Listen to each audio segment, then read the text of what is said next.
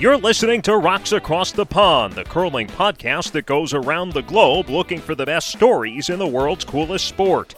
We have curling news and views for everyone, whether you're playing in your Thursday league or following your favorite teams on tour. Now, here are your hosts, Ryan McGee and our professor of Peel, Jonathan Havercroft.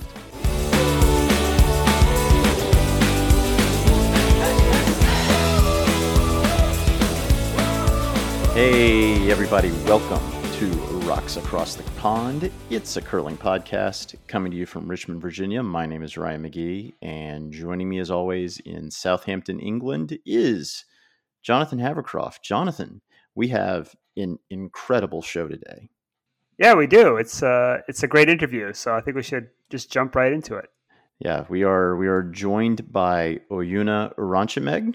She is a member of Team USA's wheelchair curling team, and she has really a remarkable story. She's originally from Mongolia and came to the US, and we will let her let her tell her story. But really, just uh, an incredible person who is uh, very driven and and very much goes after her goals, huh? Yeah, absolutely. It's a fantastic, fantastic story uh, about everything about curling, about Paralympics, about going for gold, but also just about, I guess, overcoming big challenges in your life too. And we will we will let her tell her story mostly in her own words. Really, we just tried to get out of the way and let a remarkable person tell a remarkable story. So let's get into our interview with Oyuna Uranchimeg. Okay, today we are joined by Oyuna Uranchimeg from the United States Wheelchair Curling Team. Oyuna, thank you so much for joining us today. Thank you for having me, and thank you for your interest in uh, my story. Well, yeah, and it's it's it's a remarkable one, and we'll get into it. But first, just kind of want to start and get some background. So, just can you let us know, you know, where you're from and and what it was like growing up there? I was born and raised in Mongolia, and uh, anybody who don't know uh, where Mongolia is, it's a country located right between China and Russia. And I have two sisters and two brothers, and I am the second oldest among my siblings. And uh, Mongolia was a, a, socialist country when I was growing up, and it transitioned into democracy in the early 90s, like most of the former socialist countries in Eastern Europe after uh, the collapse of the Soviet Union. My parents were uh, divorced when I was six, and my mom raised us as a single mother. And as you would imagine, uh, the life wasn't all rainbows and sunshine, sunshines being raised by a single mom. But five of us all grown up and to be decent human beings. So kudos to my mom. So, how did you originally come to the United States? In the summer of 2000, I got an opportunity to obtain a visitor visa uh, to travel to US. And I came to Minnesota because uh, I had a friend here, friend of mine here, living at the time. So it was, of course, a very exciting adventure for me to get to see America for the first time. And uh, in a, growing up in a socialist country, like Mongolia, uh, we've been taught that America was this evil capitalist nation mm. who wants to destroy the Soviet Union and all these good socialist countries. So it was uh, quite an experience. And then I really enjoyed my first uh, time landing in America and just kind of being in awe of everything, how big everything were, and people were so big, cars were so big, and there's so much space and things like that. So was a pretty good experience. And while you were visiting the U.S. for the first time back in 2000, your, your life was changed forever. And if, if you're comfortable doing so, would you share with us the details of the accident you were in while you were visiting here? Unfortunately, my excitement and travel adventure ended uh, just after a week I landed in the US. I was in a car accident uh, just after a week. Uh, I came to United States the day of the accident, I went to see a movie with uh, one of the acquaintances. Uh, he was a Mongolian guy to see a movie, and it turned out that he didn't really know the road so well, and then uh, maybe wasn't an experienced driver, so it took us a long time to find the movie theater, and then you know, like navigating all these uh, freeways and whatnot. So I think it was kind of challenging for him. And then once we finally found the movie theater and then watched the movie, and on the way back, so he was still struggling to find way back. And then uh, he saw the exit, and then he took a really sharp turn into an exit. Uh, so I think uh, the report says like he was uh, going 70 miles an hour and then took a sharp turn into this uh, roundabout exits where you have to really reduce your speed down. So in the car lost the control and then uh, it rolled over and I was thrown out out of the car and so that's how I got the spinal cord injury. So that's how how the accident happened. And when when were you first aware of the, the extent of your injuries from the accident? I mean, the, the, accident happened so fast. I mean, I didn't, I lost consciousness, of course, mm-hmm. uh, as soon as the car uh, turned or rolled.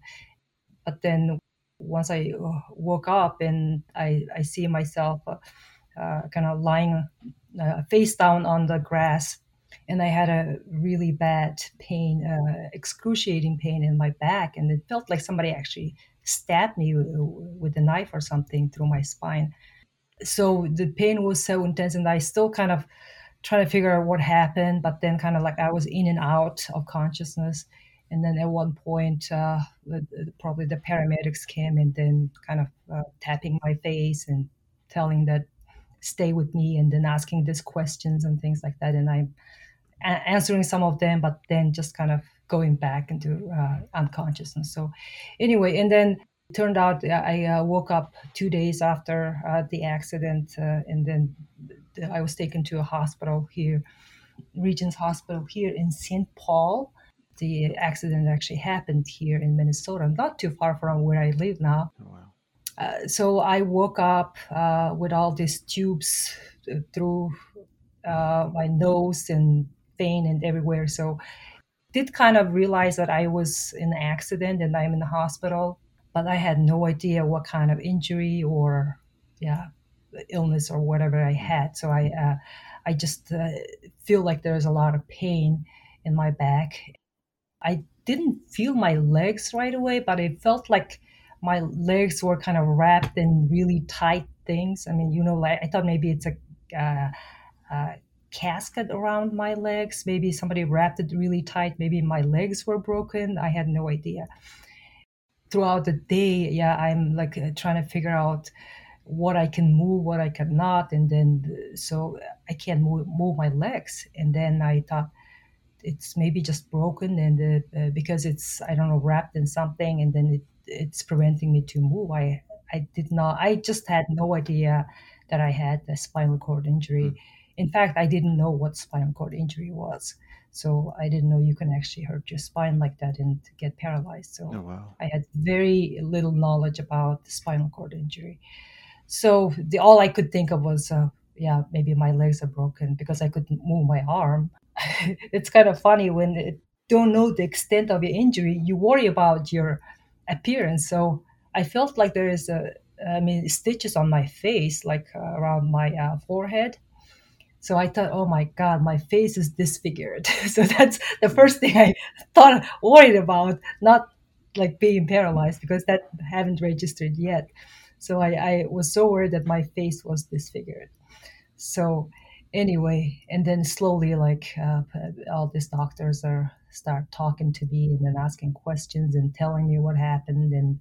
And my friend, uh, who I actually was visiting at the time, yeah, she was there as well and then uh, uh, trying to explain what happened and where I am and why I'm here and all that stuff.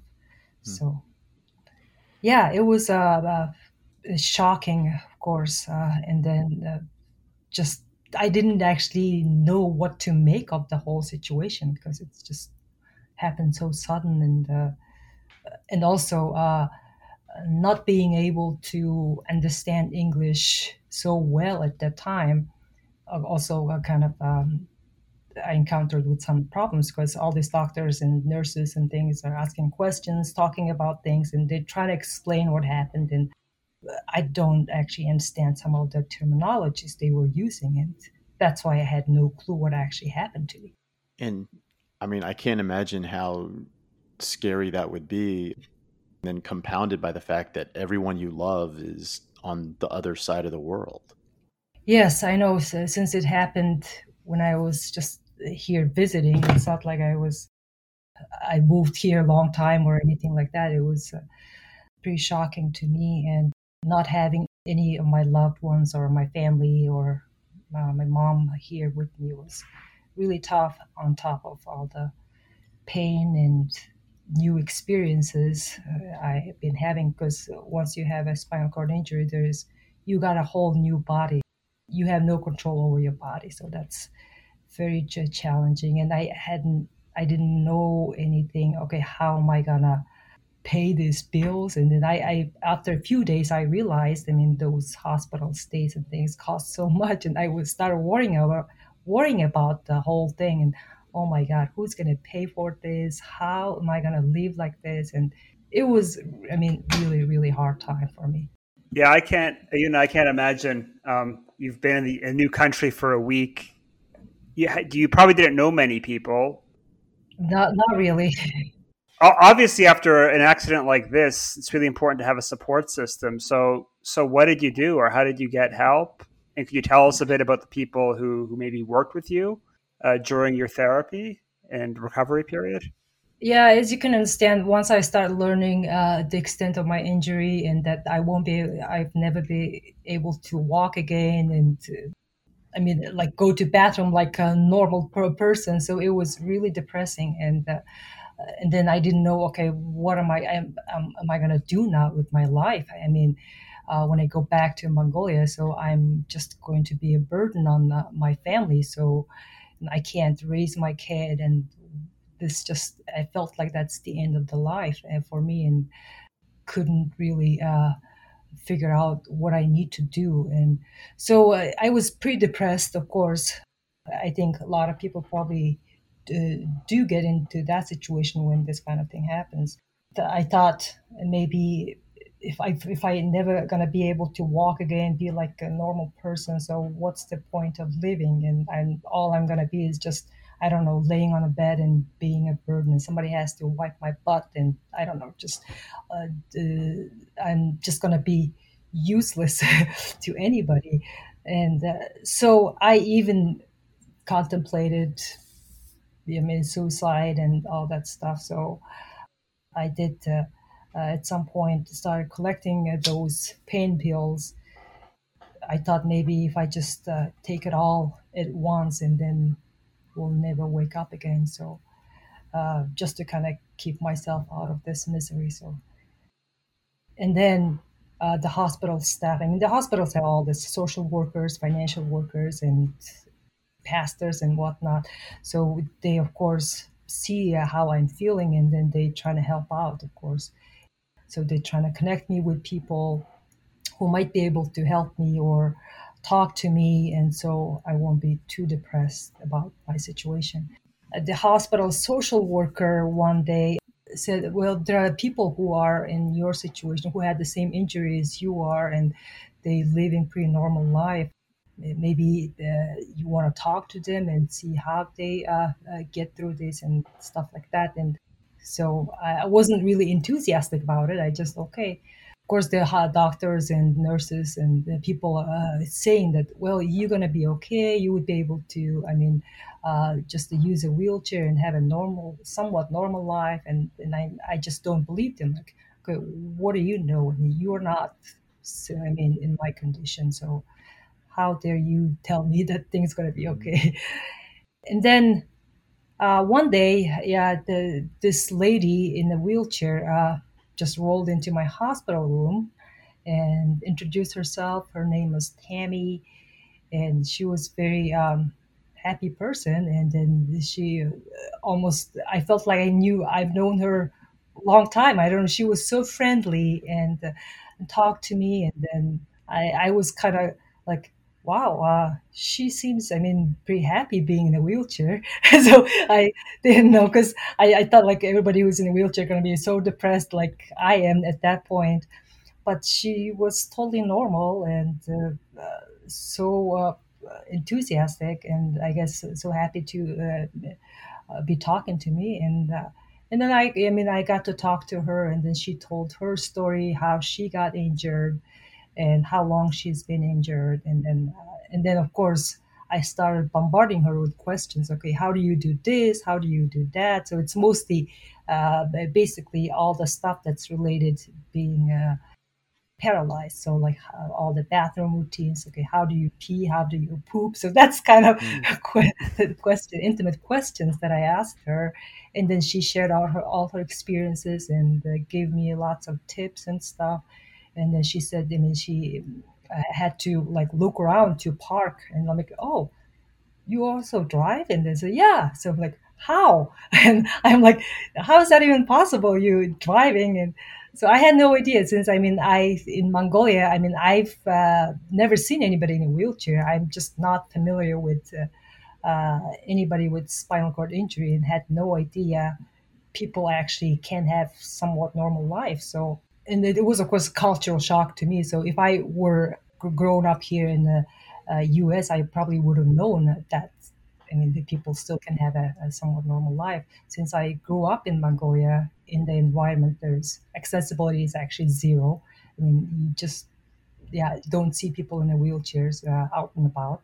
So it was very uh, interesting to me to learn that she is actually living pretty normal life. And then until uh, I met Tammy, yeah, I just just couldn't picture myself actually having any sort of normal life. So she's basically kind of opened the eyes uh, for me and uh, kind of led me, okay, this is going to be okay. You will, uh, you would be able to do things that I'm doing now. And so uh, just hearing those things, uh, learning the experiences of somebody who has been through, it helped me a lot to kind of get over that. Otherwise i all i wanted was like okay i don't i don't want this life and i'm gonna die. So that's all i was i kept thinking but uh, she gave me a, a, hope and that there is actually life after you got injured. And also there are a lot of other people not just only her and the hospital also arranged the visit with the, some buddhist center because they ask okay do you want to meet uh, with uh, I don't know some religious uh, uh, people? I mean, to help you kind of I don't know emotionally help you with what you're dealing with right now. To ask you what what religion are you? And then I said I'm yeah Tibetan Buddhism or Buddhist.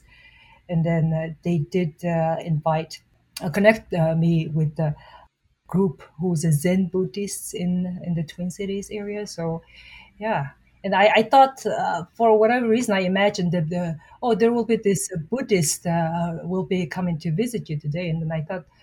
And I imagined it would be this uh, Tibetan monks with their ropes and things will be coming in, but then it was completely different. It was this uh, white woman, the skinny huh. white woman came in. I'm like, oh, I didn't know it. Yeah, that would be the case. So it was quite interesting experience. You know, I mean, I had a cultural shock mm-hmm. in, on top of my mm-hmm. uh, physical uh, trauma. So, and uh, so she uh, connected me. I mean, through her, I actually was able to connect with so many people who helped me along the way. Like uh, she helped me to uh, find a, a, personal injury lawyer, an immigration attorney, mm-hmm. and some other people you know, who was trying to find an employment for me, etc. Tammy sounds pretty remarkable. Have you kept in touch with her throughout since you've been living in Minnesota? Uh, we stayed in touch for a few years after I met her, and she even like uh, invited me to her home, uh, and uh, I visited her house, and then she showed me around. Uh, like, she actually has a horse uh, that she was training to ride, even though she was injured riding a horse. So anyway, and then she was an occupational therapist, occupational therapist uh, in uh, school. So uh, she had two kids, and then uh, of course, and she like, oh, you need to start learning to drive, and So I, I didn't have a driver's license. I didn't drive until uh, after my injury. Uh, so I first time I tried driving her car, it was of course I scared her a lot because not the best experience because that's first time I'm actually driving a car and then with a hand control and so good thing she lived in uh, kind of countryside so uh, not in a place where there's a whole lot of traffic so anyway and then she does like a hand cycling and she did the uh, she did actually play basketball and uh, uh, has been in Paralympics. I believe oh, wow. she said uh, is a uh, the, is a Team USA in a, I don't know what year was it, but anyway. So she also connected me with the, this place called Courage Center, which is a big rehab center in Minnesota. I think a lot of people probably know about that, and so they have a lot of sports programs and then she connected me oh uh, you you can probably play uh, basketball. And once your arm is recovered you can play basketball. And and i did actually went uh, to uh, uh, play basketball with the, they called rolling timberwolves. Okay. yeah the minnesota the wheelchair uh, not curling yeah, basketball team. So i played with them for one season. Oh, wow even went to nationals once. Has she kind of inspired you to, you know, pay it forward? Have you gone and met with people who have been in a similar situation that you were in? I did. I mean, it, so uh, once I kind of got somewhat over my depression period, I did think about a lot like okay how am i gonna i mean i, I really wanted to help uh, people and especially i thought about mongolia a lot okay uh, it's not like accidents had, doesn't happen. It's just people are hidden. I mean, out of sight. So, uh, and I, I'm sure there are a lot of people who are in uh, my situation, but doesn't have any. I mean, they don't have any resources or ways to get any sort of normal life. So I really thought about uh, maybe uh, I don't know connecting with people in Mongolia and, uh, and see if there is anything I can do to help and I knew, I mean, in America, uh, I mean, there are plenty of resources for people to utilize if you are in this uh, in kind of situation. So I thought uh, people in countries like uh, Mongolia, I mean, they are in the, their dire needs of uh, uh, help. So I did connect with uh, some people at my visit. I mean, three years after my injury, I went back to visit Mongolia and then I connected with some people with spinal cord injuries and i found out there are actually so many people in the wheelchairs who have spinal cord injuries and things like that. So i, I do stay uh, in contact with them and then once in a while i do some fundraiser here and there to help someone to get a wheelchair or the cushion and things like that. So but i haven't done a whole lot. It, it's kind of still in uh, in the back of my mind to uh, maybe uh, create uh, some nonprofit like international NGO or something to help people in Mongolia who have spinal cord injuries. You were just visiting, as we said at the beginning, the U.S., and then you mentioned that one of the the people the Buddhist priest put you in touch with was an immigration lawyer. So, so how did you decide to immigrate to the U.S. and what was that process like?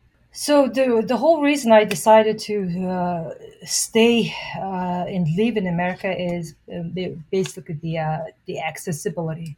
Uh, you know, the uh, Mongolia country where it, everything is built just thinking that there is nobody in a wheelchair. So there's still to this day, the wheelchair accessibility is very poor you can't really uh, the uh, person like me in a wheelchair they can't just be on their own. They can't uh, uh go out about and then uh, just go to the store or go to movie theater or drive. Still uh, that's still the challenge. And so most people i found out is just they mostly stay in their home. They can't leave their house. So that was the whole reason that if i were to go back to mongolia i'm I don't know. I, I just felt like that's like a end of life for me. I'm not gonna be able to do anything. I can't help my family. I can't raise my child. I can't do anything. So I decided, I looked for ways to, okay, how am I gonna actually stay in the United States? Because uh, uh, when you, when I see that how Tammy is living, if she was in Mongolia, she won't be living like that. That was only possible here in the United States. So you mentioned you had a son. I can't imagine that choice, right? That's you've laid out there. So obviously, it must have been very difficult to to be separated from your son. So how how long before you're able to see your son again? I, uh, like I said, I uh, went back uh, to Mongolia to visit three years after my accident. Uh, that was in 2003. And then after that, I went to see him again in 2006. And then he was finally able to uh, come and uh, live with me in 2008. So that's eight years wow. that I wasn't, I mean, I was away from my child. And mm when I left, he was only five, uh, turning six at that time. So it was very uh, critical moment uh, for him. I mean, he he never been separated from me before. So, uh, but he was uh, too young to understand the scope of the things that happened. Also, mm-hmm. Uh, old enough to kind of get uh, I mean, hear all the bad things like, oh, she is an accident. She's never going to be able to walk again. Mom is not coming home and all that stuff. Of course, he gets it. And it was really hard on him too. So, so it, it was really challenging for me. It's just, uh, and then all I can think of was, okay, I need to uh, stay uh, here. I mean, I need to figure out a way to stay here in the United States. And then I need to figure out to bring my son here Mm-hmm. So that was my main goal. And so that involves finding a job, getting a uh, legal status, and which are not easy when yeah. you are there only have a visitor visa, and then changing your visitor visa into an immigrant status is just not that easy. There are not that many options uh, to just yeah become a, a, green card holder or a permanent resident. There's so many hoops to jump. And uh, so uh, at the time, only available option for me was to get a green card to uh, marriage to U.S. citizen, and I was able to meet somebody, uh, and I uh, got uh, married and uh, got all the paperwork and stuff, and so that I, I, I obtained the green card. But that marriage didn't last long, unfortunately. So a year and a half later, uh, divorced, but I was able to retain my uh, status.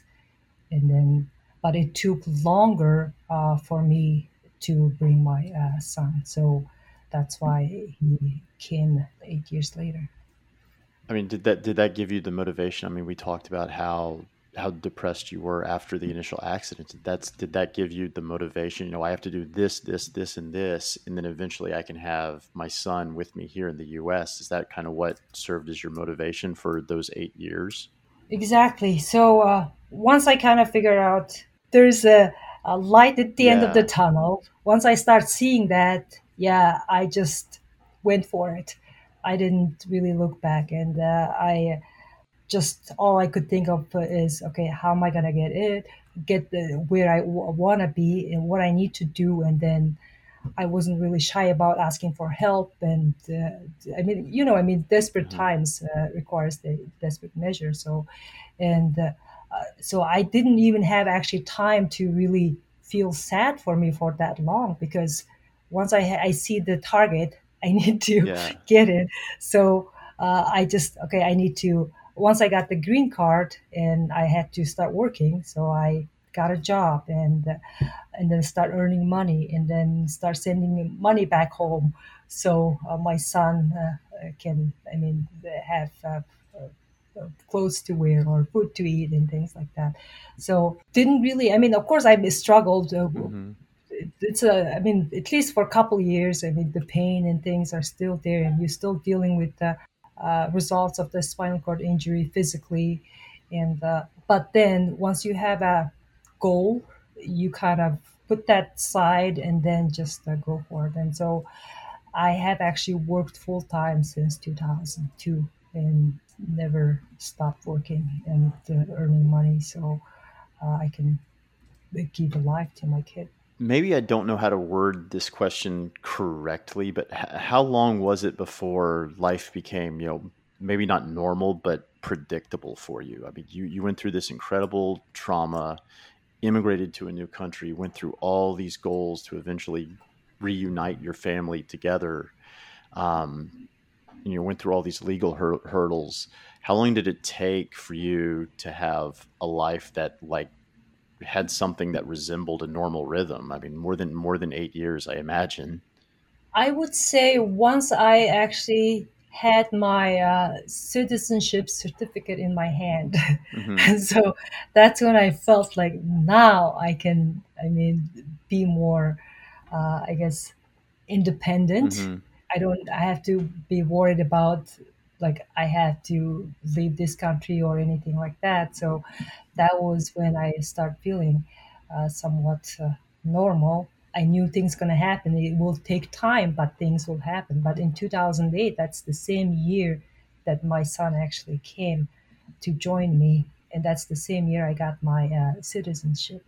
Uh, so, but then next, ta- I mean, once you accomplish something, and then you want to like, oh, okay, uh, the my I have the I, I probably should say that I have two ki- uh, mm-hmm. two kids, uh, a son and a daughter. So my daughter is actually my biological niece, my sister's uh, daughter. Mm-hmm. So. Uh, so the reason, I mean, I adopted her because uh, when I left Mongolia in back in 2000, I uh, left my son in my mom's care because I was going to come back, and so it's uh, so that was uh, uh, the solution. But then my uh, sister had a child, and so my niece also was in my lived with my mom as well. So my my son and my niece, now my daughter, they actually grew up together. They kind of like siblings. And then I talked to both my uh, sister and my mom and uh, kind of okay how about we actually uh, I adopt her and then hopefully we'll bring her here so they actually uh, stay together and then continue to be the siblings as they grow up. So and it would be also kind of nice for me to have a, a daughter too since I had only a son. So um, so it worked out pretty well. I mean I did the adoption process went pretty smoothly and then uh, her immigration process didn't take as long as my son's did because I was already a citizen, so it took uh, a lot shorter.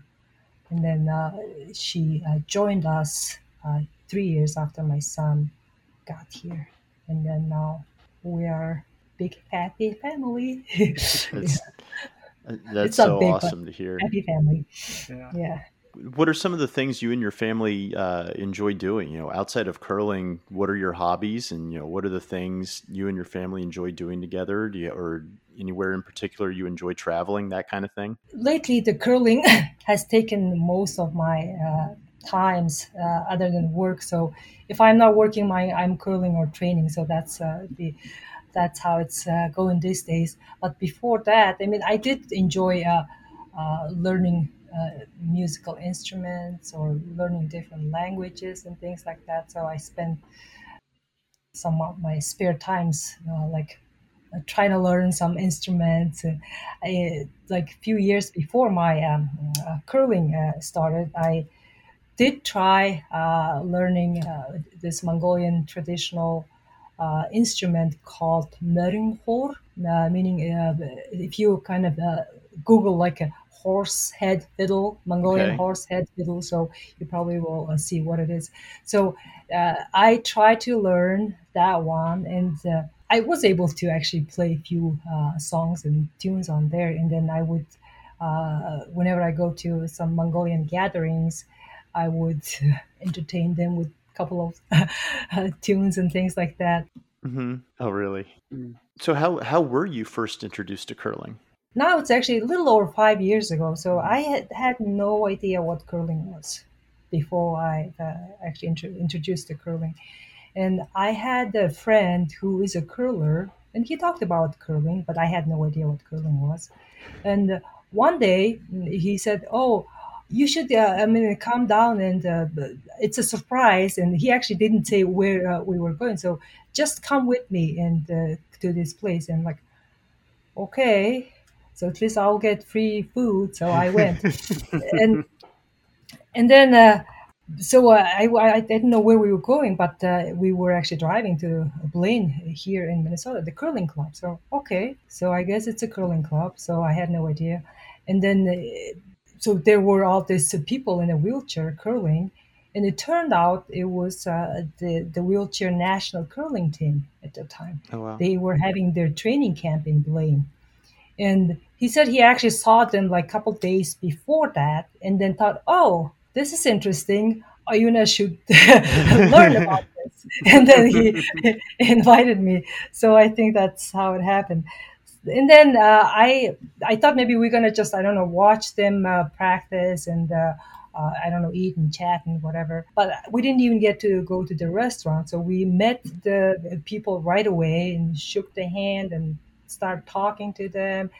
And then before I know it, I mean they invited me to the ice, and uh, so okay, you should try, and okay, and I'll just go in with the flow, and then yeah, got on the ice, and then before I know it, I'm holding a a stick and pushing a stone and so it was a uh, quite interesting experience. And then i really enjoyed my experience uh, like pushing the stone and then seeing how it's gliding on this uh, on the ice and then when they actually uh, uh, hit each other and then the, the noise they make and because it was a kind of hot day outside so uh, so being in the curling club in the cool environment also was kind of uh, nice, uh, and I really enjoyed it. And uh, the people were the the team members that I met were so nice. Everybody was so inviting and friendly and and then at the time I also met uh, Rusty Schieber, who is now our current coach.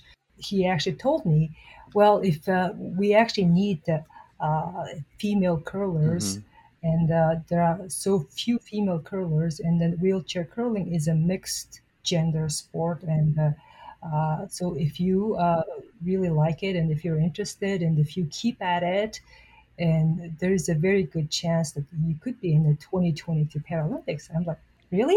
Is that i mean possible like that this fast? So so since it was i mean actually the the actual coach is telling so i'm like oh so that kind of i guess uh, there was a seed of a dream mm-hmm. kind of uh, got put in my head like oh paralympics.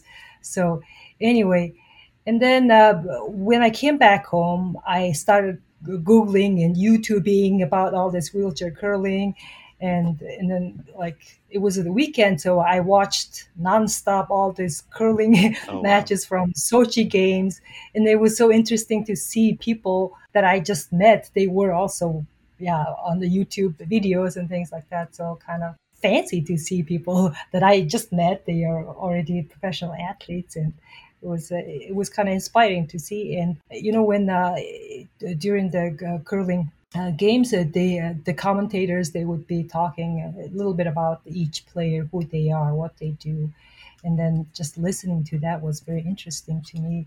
And uh, they were like, "Oh, so and so. I mean, it works full time, this and that," and, and it's like, "Wow, this people seems just like regular people." So I, I kind of started like a daydreaming. Oh, wouldn't that be nice if I'm actually on in there in the uh, uh, Olympic ice, uh, just like these people? So that's kind of how I start like dreaming a little bit. So now all of a sudden you've got another goal, right? Yes, another goal. So it was it was kind of. Fun. So for our listeners who are unfamiliar, what are some of the rule differences or gameplay differences between wheelchair curling and able-bodied curling? Wheelchair curling, uh, the difference is uh, the delivery method. I guess we use, uh, uh we don't slide, obviously, we're in a wheelchair. So we do uh, lock our chairs, and then somebody is holding our chair, and then we use a delivery stick uh, with the special head, like a device that kind of goes over the stone handle, and then we push from stationary position instead of sliding like able-bodied people. Another difference is we in the wheelchair curling, we don't have sweepers. Our stones are not swept. So it's you have to be pretty um, precise in uh, in terms of your weight. So if you want to put in a button, you better make sure it's in the button. Nobody's gonna drag it there. so. Are there strategy differences then because of that? Is it is the style of play a little bit different? Do you think? Strategy is not really that different, uh, especially when it's if it's a wheelchair game. I mean, it's pretty much the same strategy. Uh, I mean, all of us uh, are not sweeping, so uh, it's just uh, the same. Uh, we're all on the same page, and we play exact same strategy and game rules, like a able-bodied game. But uh, sometimes uh, uh, when the wheelchair curler is in the able-bodied team, I mean, there are a lot of actually our teammates or a lot of people who, actually play in regular league with able-bodied curlers. So in that case, I mean, people throw a stone, and then depending on you know, what you accomplish, what you want to accomplish, I think uh, people sweep their stones, and so you just get mixed in and then play a regular game. There's really not a whole lot of difference. So we, we actually had the coach from the British uh, Paralympic team in 2014 on uh, Tony's Tony Zummack, and one of the things he talked about was the 18 inch delivery area. So is that is there like a restricted area you have to deliver from, or? Yes, yeah. So uh, 18 inch delivery area. So you basically are expected to deliver your stone within that uh, 18 inch area. You can't just slide all the way to the side of the ice and then throw a stone. Yeah, you can't. So basically, most people like deliver like uh, from the center line, mm. most of them, but then it's like a little bit off to uh, the both sides within that 18 inch, depending on which turn and things. Also, depending on whether the person is left-handed or right-handed. Yeah. So, but I've seen some uh, people also uh, to take advantage. They would actually move it quite a bit. I mean, closer to the 18 inch and to see the uh, stone better. Because if they actually move it to, to the center, the stone is not visible at all. You can't get to it. But if you move it a few inches, you can kind of see like a quarter of it or something which is an advantage, of course. I think I think that was his point. I think he he mentioned that his team started playing around with that to get different different angles, right? So maybe that was he, he kind of flagged that as an advantage. Yeah, you do have to be careful not to kind of go over that. Otherwise, yeah. it's gonna uh, yeah be the rule uh, violation of rules or something.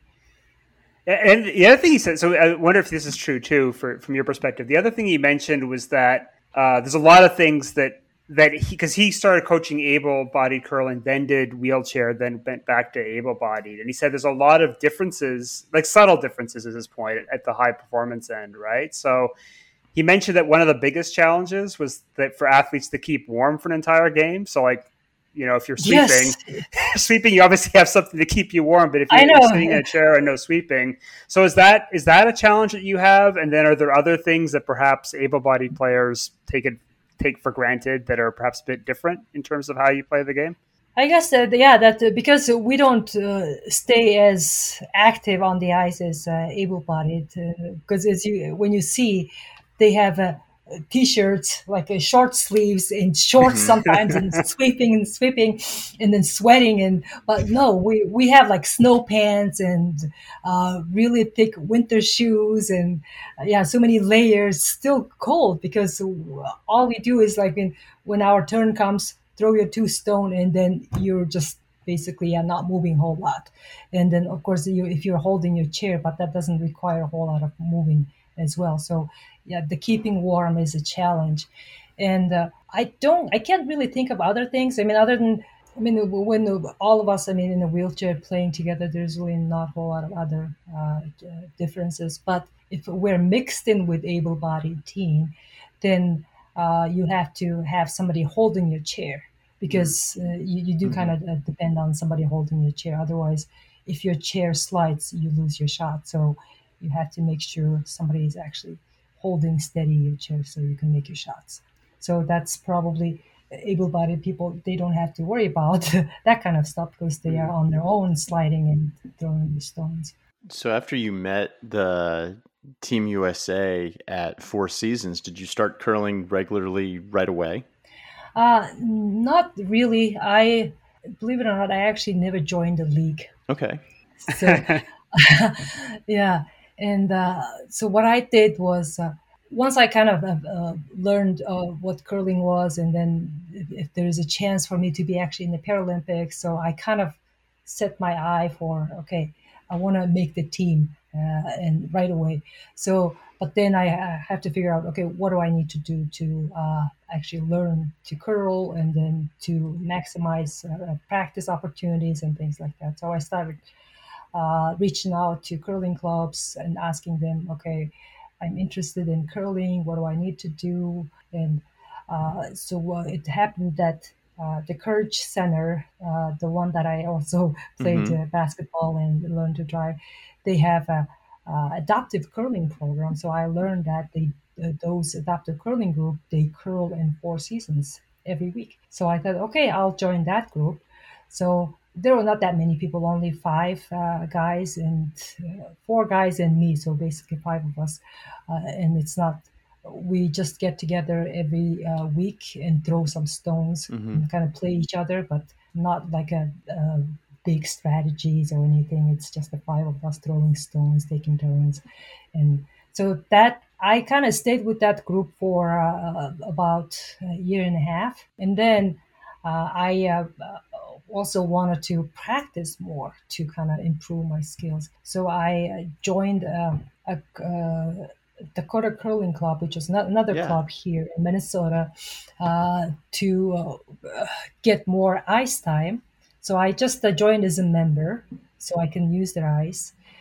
And that's how I just uh, been practicing. And most of my practice or curling times were on weekends only because those league times really didn't work for my work schedule and uh, so I just basically practiced on weekends.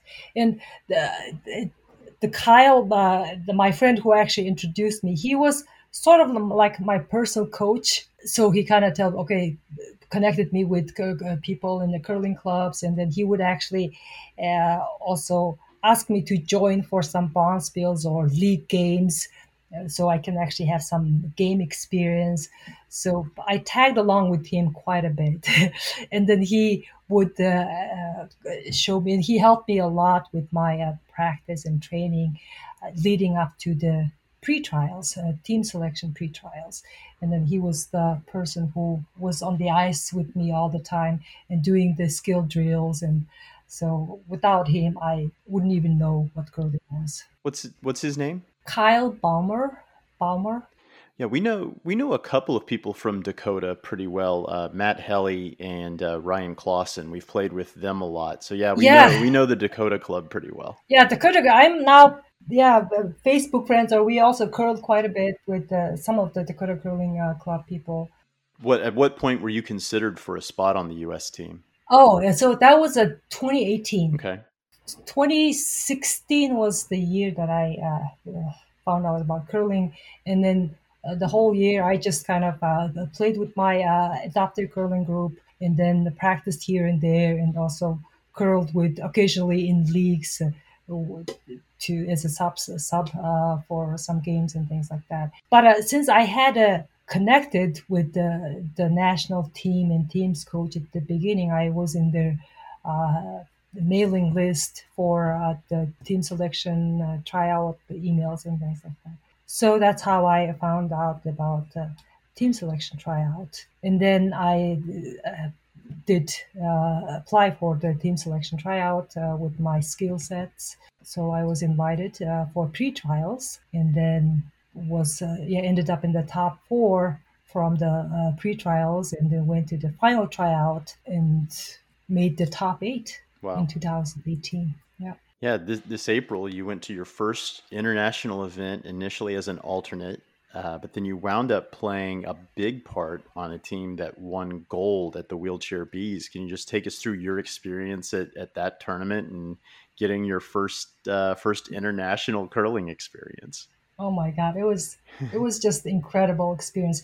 Just being able to uh, travel with my team was uh, a great honor for me since I really wasn't officially the top five. I, I made the top five only because somebody retired, mm-hmm. so uh, we couldn't uh, do our team selection tryouts last year, which was supposed to happen last year. We didn't do that, but then this happened, and an opportunity opened up for me to join the top five, which travels uh, for the championships.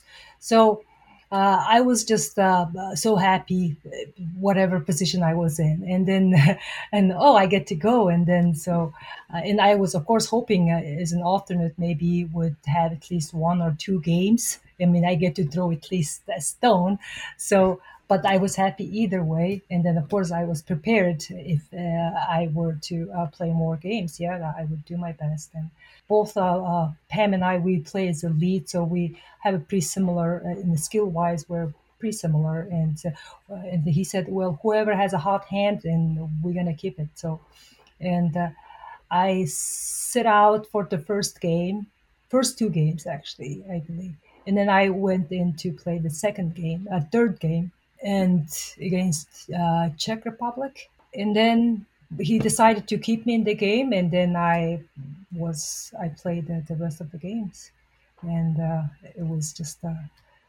incredible experience. I mean, I was so happy. I mean, even though it was. Uh, not a typical championship with all the bubble and quarantine and all that mm-hmm. stuff. But I was still so happy that I get to actually do that. And uh, uh, just it, yeah we recorded my like first time getting on the championship ice and it was just i was just taking in all everything uh, that experience the whole thing just to kind of take it in and we won gold. Yeah take us yeah. through winning that gold medal. Oh my god it was a it was pretty intense game. I don't know if any uh, uh, any of you watched it but uh, well it's not you can't watch it because it wasn't televised or, or uh, recorded. So anyway, I was following on uh, Twitter, following oh God, following we the the team uh, Team USA posting scores on yes, Twitter. Yes, we we were so behind after fifth end, and then only three ends left. And but the the most important game was was actually a game against Italy mm-hmm. because that was uh, the deciding uh, game for us to qualify for World Championship uh, in Beijing or not. So that was still very intense game. So we just, uh, uh, you know, I mean, you feel like, I mean, once you actually know that you actually won the game, and it felt like I don't know, I felt like my muscles, I mean, my heart was like squeezed so tight, and then once it's done, like oh my god, it just like yeah relieved. And it was uh, and of course we all cried. And i didn't actually know i was going to be that emotional. Mm-hmm. so i'm not typically that emotional person but i just didn't know how where the tears were coming from. So i was so happy. And then everybody yeah including the coaches were so happy. And we just did tears in our eyes. And yeah finally made it. That was the, the defining moment. And that was the just an incredible moment. But then the uh, gold was, we all were saying that was like a icing on the cake. So we weren't uh, really like trying to win the gold, but it's nice to get a gold. So yeah, yeah it was just an incredible, incredible experience. I saw the video of you guys singing. I think it was "Sweet Caroline" or something like that. Yes, that was Steve Emt. Yeah. oh my god, that was so incredible. Yeah. So you're part of the the eight person team from which they're going to select five players to go to Worlds in October. What's your summer going to be like in terms of training and preparing for that tournament? We're going to be still, I mean, uh, be busy training on ice, off ice, of course, and unfortunately, yeah, not everybody has ice uh, during uh, this time of the year, and they have to travel quite a bit uh, to get to the ice. And uh, luckily for me, that I, I live in Minnesota, so there's at least two curling clubs are open year round. So I, I get to actually get much more ice time. As a team, we uh, get together on Zoom once a week, yeah, talk about uh, strategy and team issues and all that stuff, and uh, just stay in touch with each other. Uh, we have um, training camps uh, scheduled uh, once a month, and so we will all get together and then practice. Has USA already qualified for the, the Paralympics, or you have to what you have to finish in a certain location? Not Paralympics, so it's still the work is not done yet. Mm-hmm. So yeah. we obviously have a lot more work to do and uh, get ourselves to the Paralympics. And so, what would it mean for you to be part of the the, the team that goes to the Paralympics if you guys qualify in October? Oh my God, that would be, of course, like everybody probably says that. It's like a dream come true. It is true. I mean, I know, I mean, it's not like I grew up dreaming about the Paralympian, but uh, it is, uh, but it's still a dream that uh, I just, uh, uh, uh, I mean, happened to stumble on and then work towards. And I mean, the last three, four years, I mean, I dedicated so much of my uh, life and time and effort to get where I am, and then just uh, seeing the uh, fruits of that effort is just uh, basically a dream come true.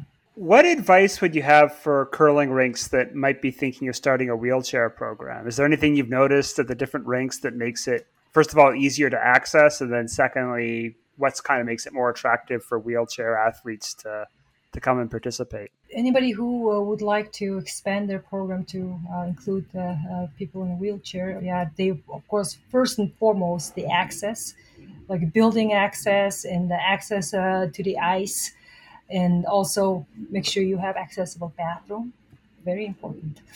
so, and uh, so it's it's really not that hard to make your current facility accessible. I mean, there's I mean, few uh, modifications here and there. If the um, ices uh, go down, I mean, taking some steps, then you just have to build a ramp that's sturdy enough and safe enough. Uh, ramp that uh, gives access to the ice. If uh, uh, there's no steps, all you can do is just buy a portable ramp that's how how uh, actually Chaska made it hmm. accessible.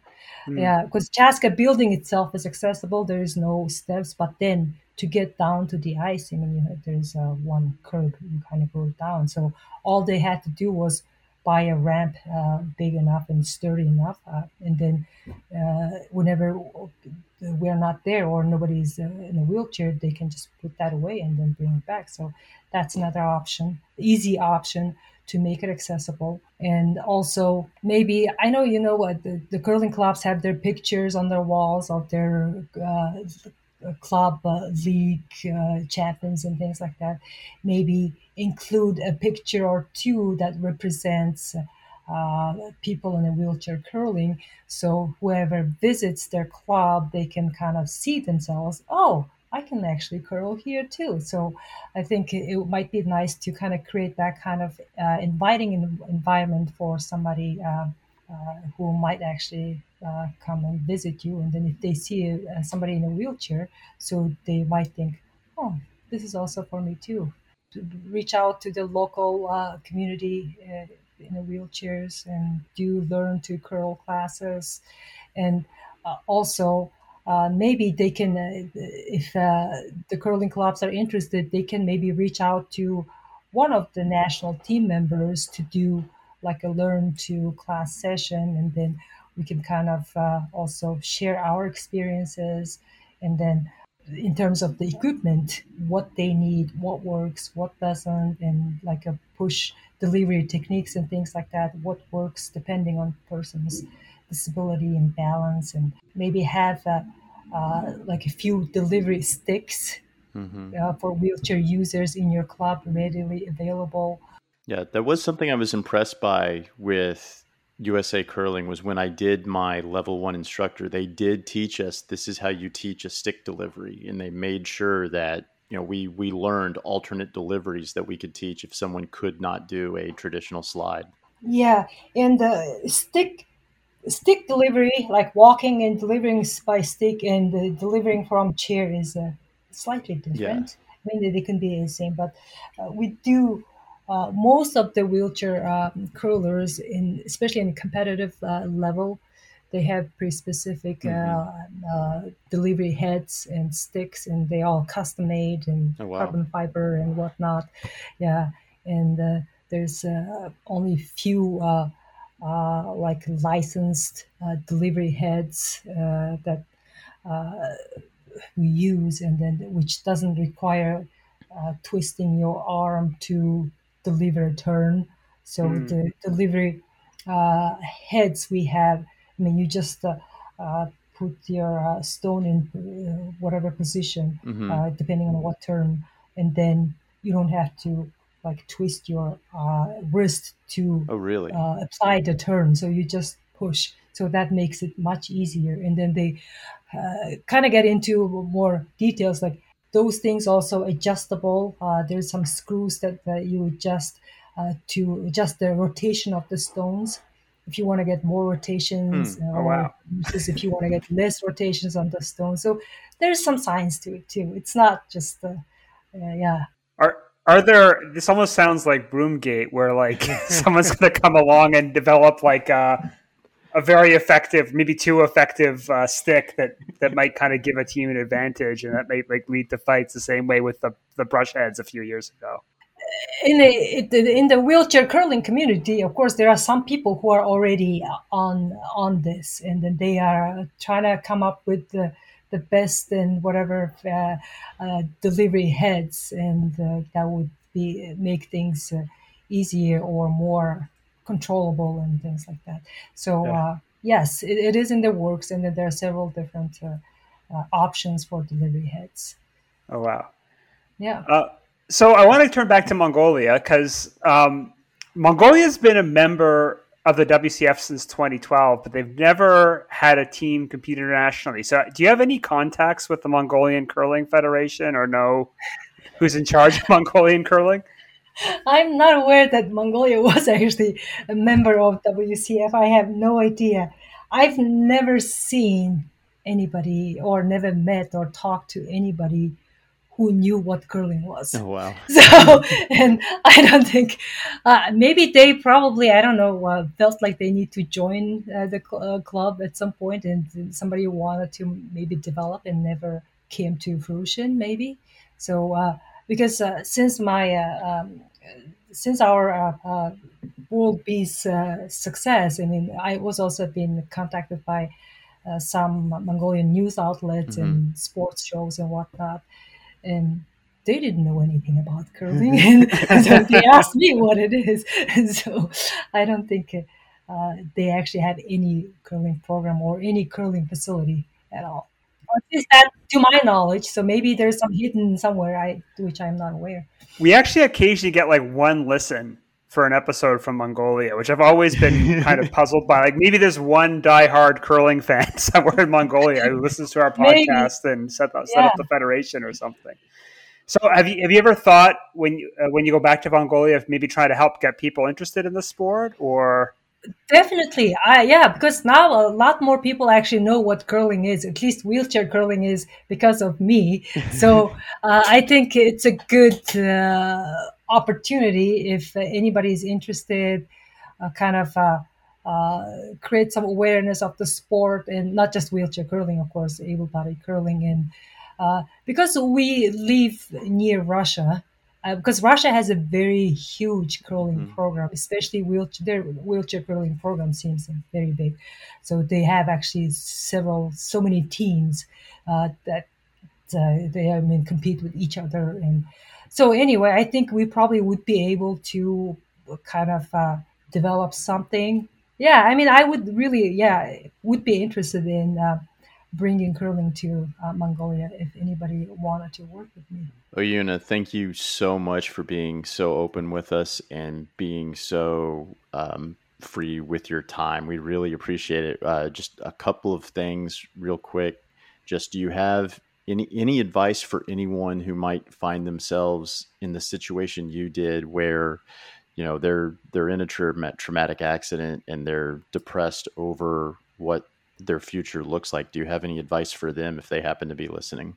just never lose uh, faith and uh, take one day at a time. And uh, if uh, if you see the light in the tunnel, don't give up. And uh, bad things don't last forever. So is good things uh, don't last forever. So it will pass through, and then things will be uh, somewhat manageable in your life. So just uh, be positive, don't give up, and keep pushing. And then, how can people follow you or the team as you're preparing for Worlds and attempting to qualify for the Paralympics? Are you on social media, or should you just put? Are you just going to push everybody to follow USA Curling to to to follow you guys' progress? We do have a Facebook page, uh, USA Wheelchair Curling, uh, and we have quite a bit of people who follow us on there. We haven't been really putting a whole, whole lot of stuff. Uh, lately because I mean since the World B we didn't have a whole lot of ice available and not really uh, uh, like getting together or doing a whole lot of things other than just our personal trainings and so uh, that's where you the people can follow us so uh, I'm actually the one who uh, is in charge of that page. So whenever something interesting, newsworthy happens, yeah, I do tend to share them. And then mostly I, uh, the USA Curling does a pretty good job as well uh, to uh, uh share our uh, stories or activities uh, and things like that related to wheelchair curling. So I do share a lot of USA Curling stuff through that page as well. All right, Oyuna, thank you so much, and good luck the rest of the summer, and good luck in Beijing. Thank you. Thank you so much. It was my uh, pleasure talking to you both. No, it was it was it was our honor to have you on. Trust me. Thank you so much. Thank you. Thank you for listening to Rocks Across the Pond, a curling podcast. If you enjoyed this show, we ask you to please leave a review or tell a friend about us. Your referrals to friends and family are the greatest compliment we can receive and is what allows our show to grow and share our love of this great game. You can find all of our past shows and blog posts at rocksacrossthepond.com. If you have a question or comment, you can reach us at rocksacrossthepond at gmail.com or find us on Twitter, Facebook, and Instagram. Thank you again for taking the time to listen to us, and we will talk to you again real soon.